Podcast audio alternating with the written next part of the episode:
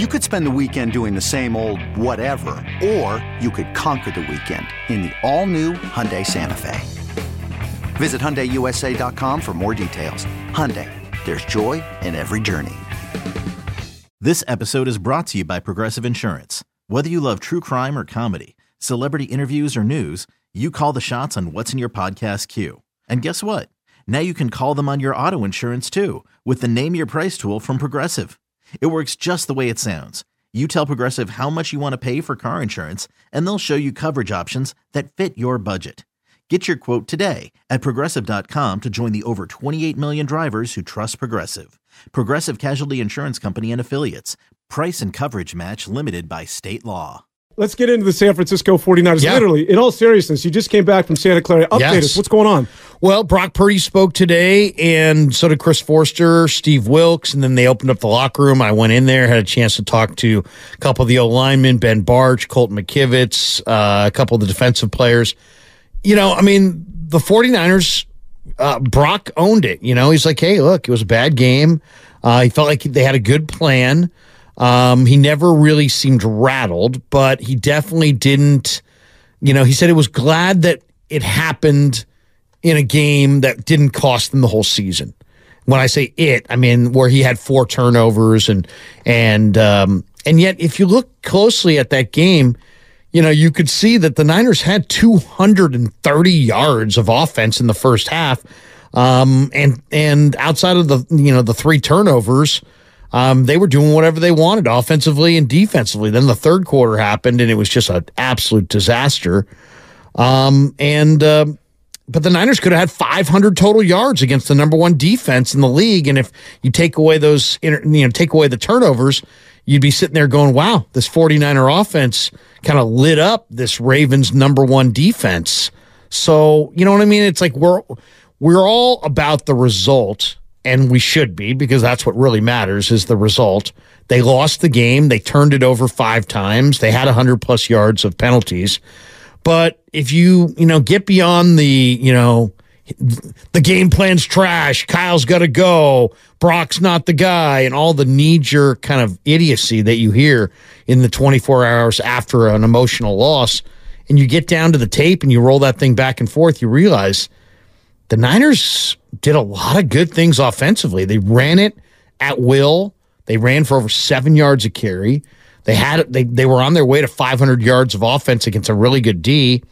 Um, but the Ray, you got to credit Macdonald, I think the the Ravens defensive coordinator for understanding, watching the film, and understanding that the Niners, um, you know, do have a lot of condensed formations, and so that lets the corners have a better chance to actually get to the quarterback from a corner blitz. They're not way out wide on some plays, and that's what happened in this game. They they blitzed a couple corners off the edges. They created some pressure. They sped up Brock. Uh, Stephens made an amazing play to bat that one down, and Humphrey caught it. So, uh, and then they flooded the areas where they thought Brock was going to throw to with bodies. They dropped Hamilton deep, read the quarterback's eyes, and made plays on the ball. So now, can the Niners adjust? Is the question. When you talk about adjusting, and if the two teams were to meet again, I get the sense that there was such finality following that game that I had to remind myself this wasn't the end of the season. This wasn't the playoffs. You had that sort of the air went out of the room that, oh wow, you know, typically when you lose this late and you lose that convincingly, it's usually the end of the season. Right. But I think the way they lost might be, constructively speaking here, the best thing that could happen to the 49ers. Because now you have the wake up call. And I think the 49ers, uh, if you're going to buy into this, they got punched in the mouth and they, they can't play against teams out of the AFC North, that being Cleveland and obviously what Baltimore did to them.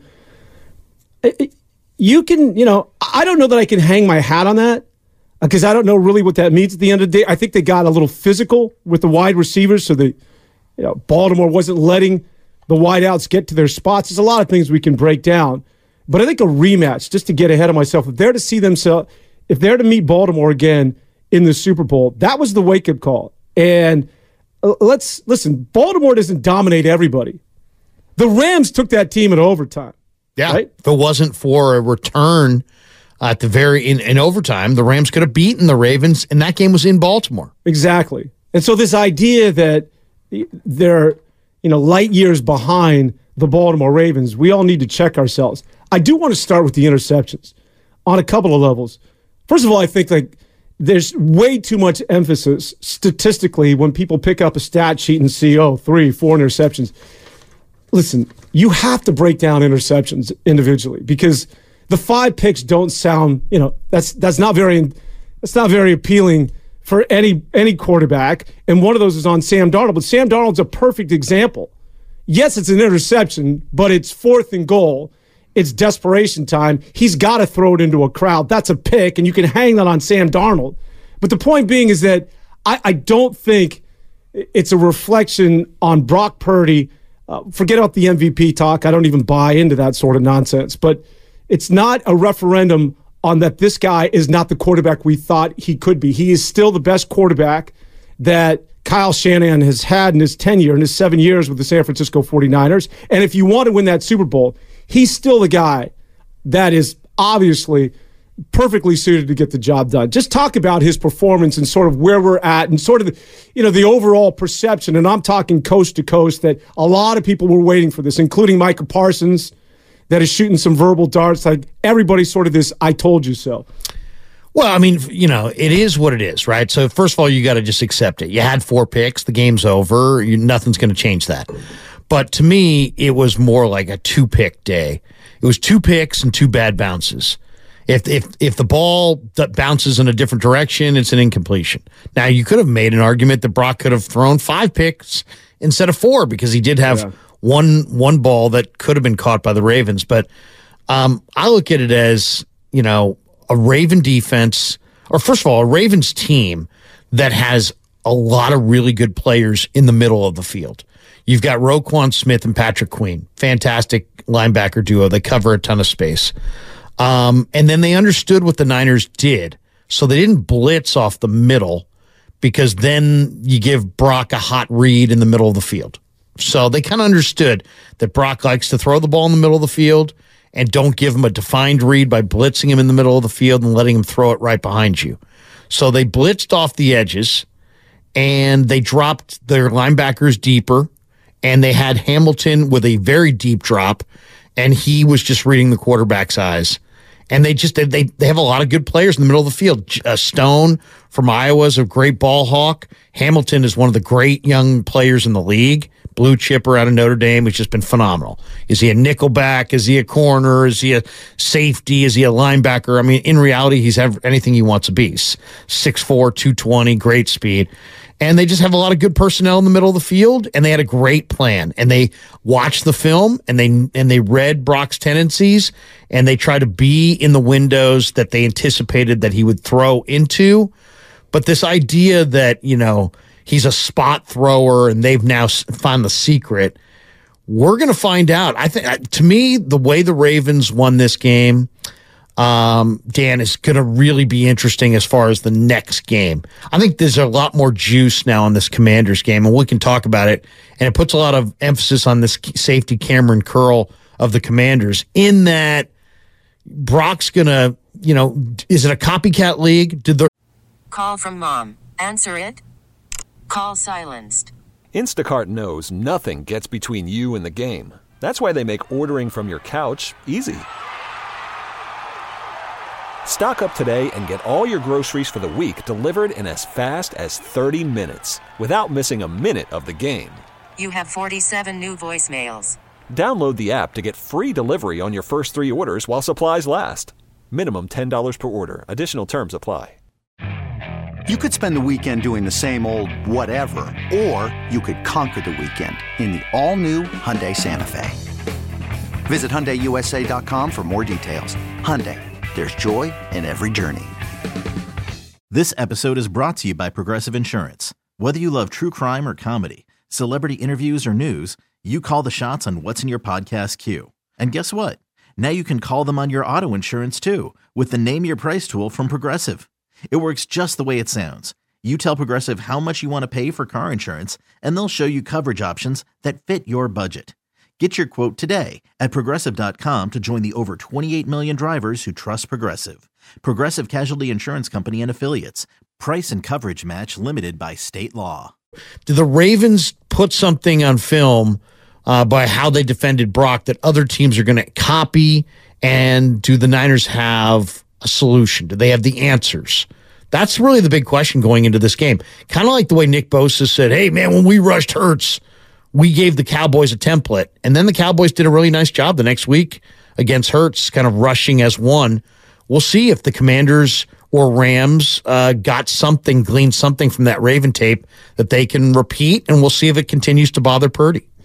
But don't you think that the back four, I always start with up front. And if you you speed up any quarterback, that's obviously going to benefit your your safeties and, and your corners. The question then becomes to me, I'm a big, you know, as Keith Jackson used to say, the big uglies up front. That that the trenches will will tell you everything you need to know. It's not so much the blitzing off the edges, but the fact that Baltimore was getting home with their base four. What's your level of concern with the O line going forward? I mean, huge because, um, you know, uh, Chris Foerster told us an hour and a half ago something that we already knew, which was that Spencer Burford really struggled mightily at right tackle. Now, why? You know, he hasn't played there a lot. Uh, does he have the, you know, the foot quickness to deal with speed off the edge? I mean, these are all kinds of like questions. We don't know the state. We don't know who's going to be where. Uh, Trent has got a groin injury. Is he going to go or not? Um, you know, I don't know that we have definitive answers on who's going to wind up going in this game and who's going to who's going to not go. But um, to me, that's a big one. Is Jaylon Moore going to play tackle if if Trent can't go? And if not, I mean, they're going to have to get creative on their. They made some moves. They brought they re-signed Matt Pryor. Um, you know, Bartch played left guard in this game. If Banks can't go, does Bartch play left guard? I think the only thing that's for sure is that Jake Brendel's going to play center against the Commanders. Everything else is very much up in the air. And that's a scary proposition yes. for anybody. I guess, especially against Daron Payne and Jonathan Allen and um, you know, two one of the better tackle tandems in the game. So yeah, I mean that's that's going to be the big question going into Sunday is what is the 49ers offensive line alignment left to right and then who's up, who are the backups? And then who plays where if they have an injury in that game. I mean, this is going to be an all hands on deck kind of a game. You know, earlier in the week, I was doing a show with Lucas, and my sort of knee jerk reaction was I felt Kyle Shanahan just got away from from a running game, which I thought that it might be something that'd be sort of you know, his go to at least early on in this game. Although they did move the football, but uh, what did, did you was there a sense that this is one of those big games that that Kyle Shanahan sort of overthought? Like there's a tendency when you get into a Christmas Day game and the whole world's watching that you come up with a wrinkle. And the fact that he he didn't take the ball out of Purdy's hands, even when Purdy was getting sped up, and even with McCaffrey gashing on the few times he carried the ball early on in the contest, that dominating clock, running the football could have changed the entire complexion of that contest. Well, I mean, it's uh, I and I asked Kyle this question yesterday. I said, "Hey, you know, Kyle, you you're going up against a team in the Ravens who were dead last in the NFL in like four different categories at defending um, running, you know, the two running back sets, 21 per, not to get too esoteric, but 21 personnel, 22 personnel with the fullback on the field. The Ravens were dead last in like four categories and they were like fourth worst in a fourth category. That was their weakness on paper. And then you look at the beginning of that game, they had they had a two to one pass run ratio. They had 10 passes and five runs in the first quarter. And he kind of explained it and just said, well, you know, we did this and, we, and then we did that and then we ran this play, we ran that play. But it didn't really address the overarching question, which is you had a major advantage running the ball. You finished the game averaging over seven yards a carry, I believe, for for for CMC, and close to seven yards a carry as a team. And you didn't run the ball nearly as much as you could. You had 14 carries for McCaffrey. He's had as many as 22 in a game this year. I would have liked to have seen him have seven or eight more carries. Would have liked to have seen Deebo have four or five more carries. Would have liked to have seen Jordan Mason run the ball. Would have liked to have seen, especially after the first pick, I would have liked to have seen them have a run dominant um, ski, uh, you know, plan instead of offensive balance. He's always trying to achieve offensive balance.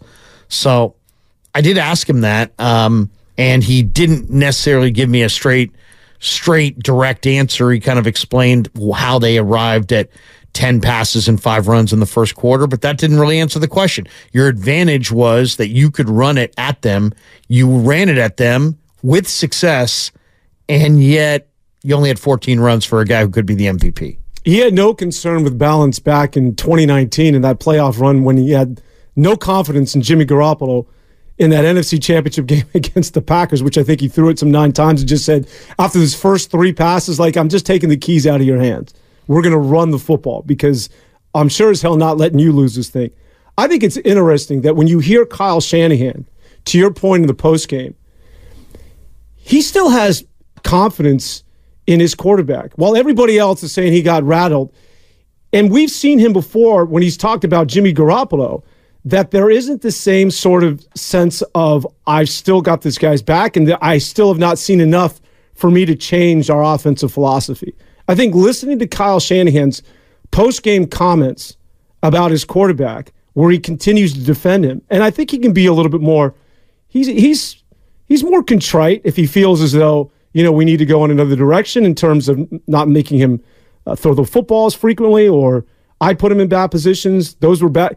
He he let you know that the first pass was was pretty much ill advised, but everything else he defended, which tells me that he still believes that Brock Purdy is is his guy and one of the one of the premier quarterbacks, not only that he's had, but I think in the NFL. I think his post game comments concerning the quarterback uh, tells a lot as far as Kyle Shanahan still has a high level of confidence in the young guy. Well, I mean, and he should.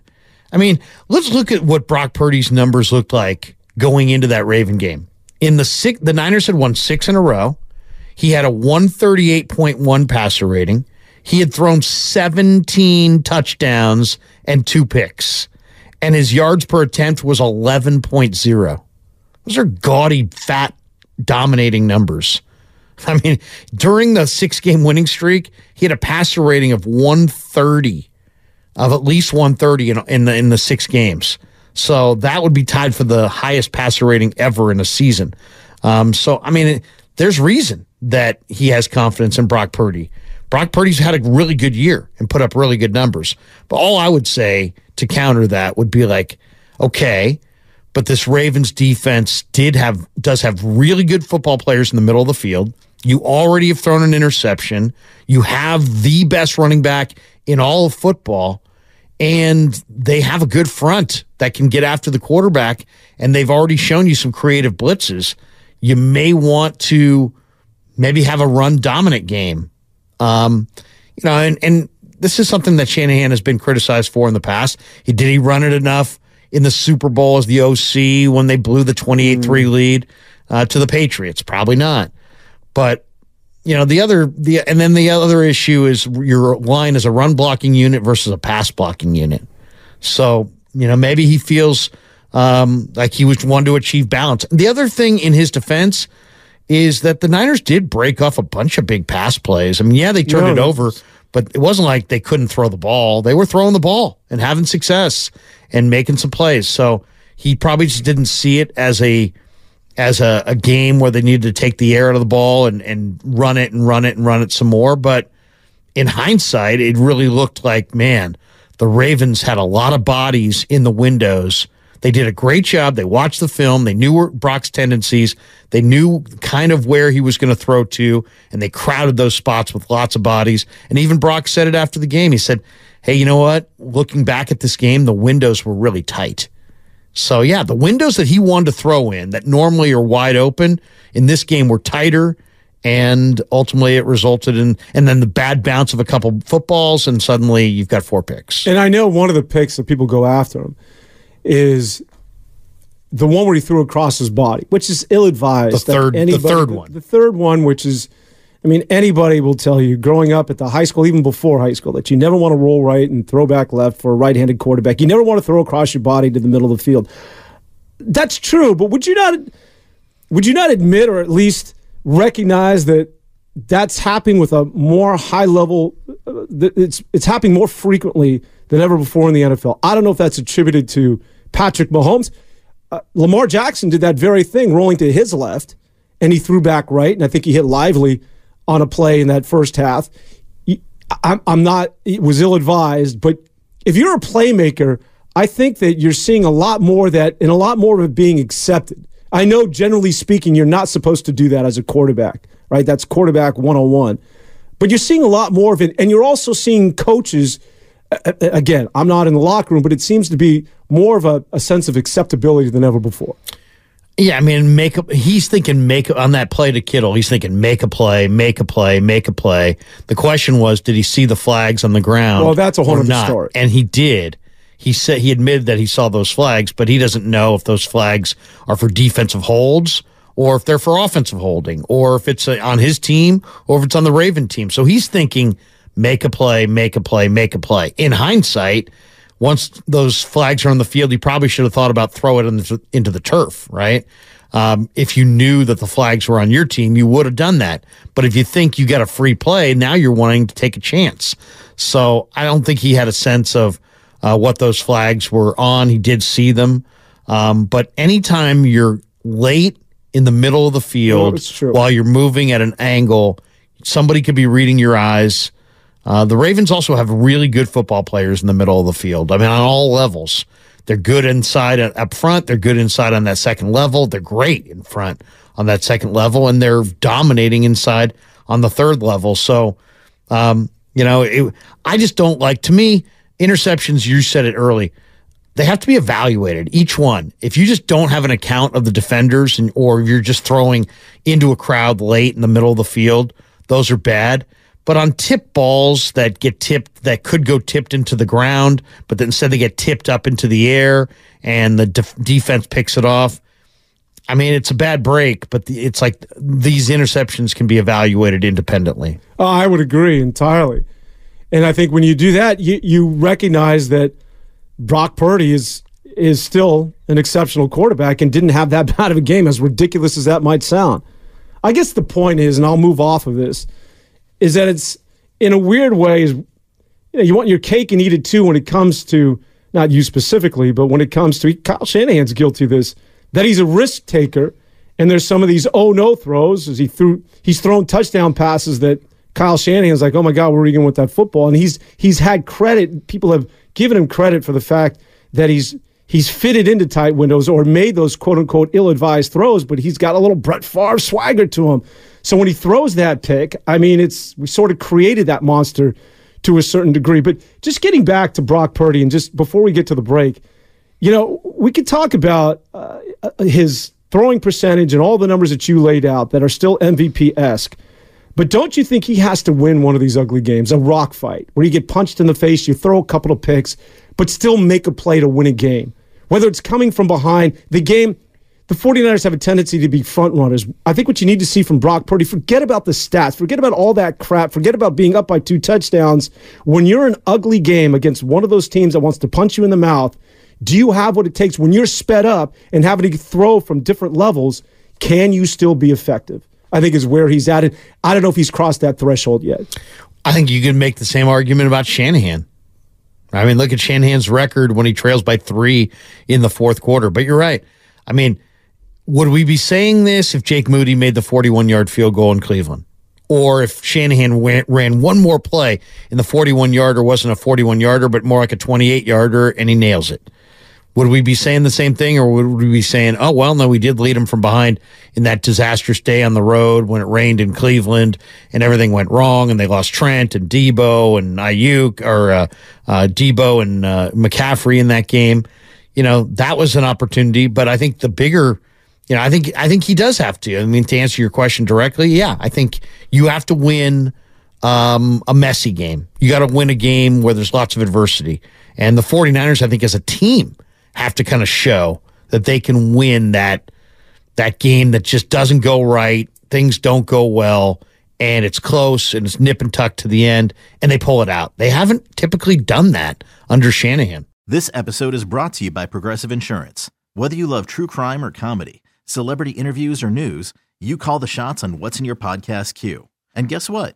Now you can call them on your auto insurance too with the Name Your Price tool from Progressive.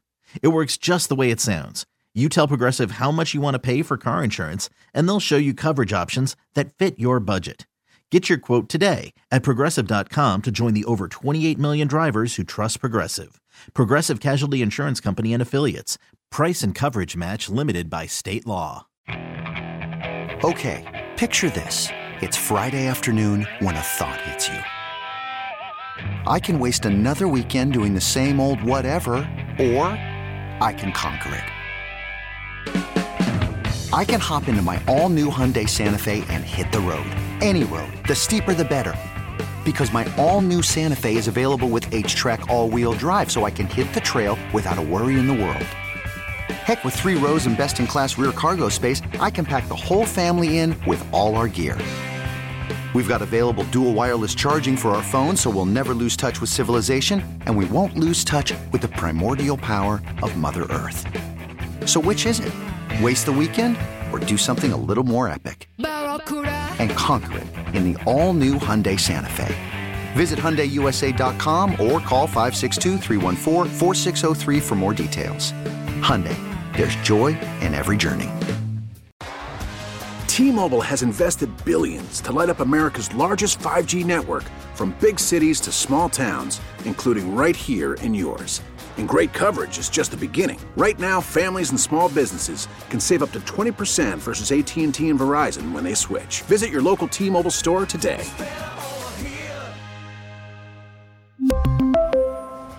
Plan savings with 3 lines of T-Mobile Essentials versus comparable available plans. Plan features and taxes and fees may vary.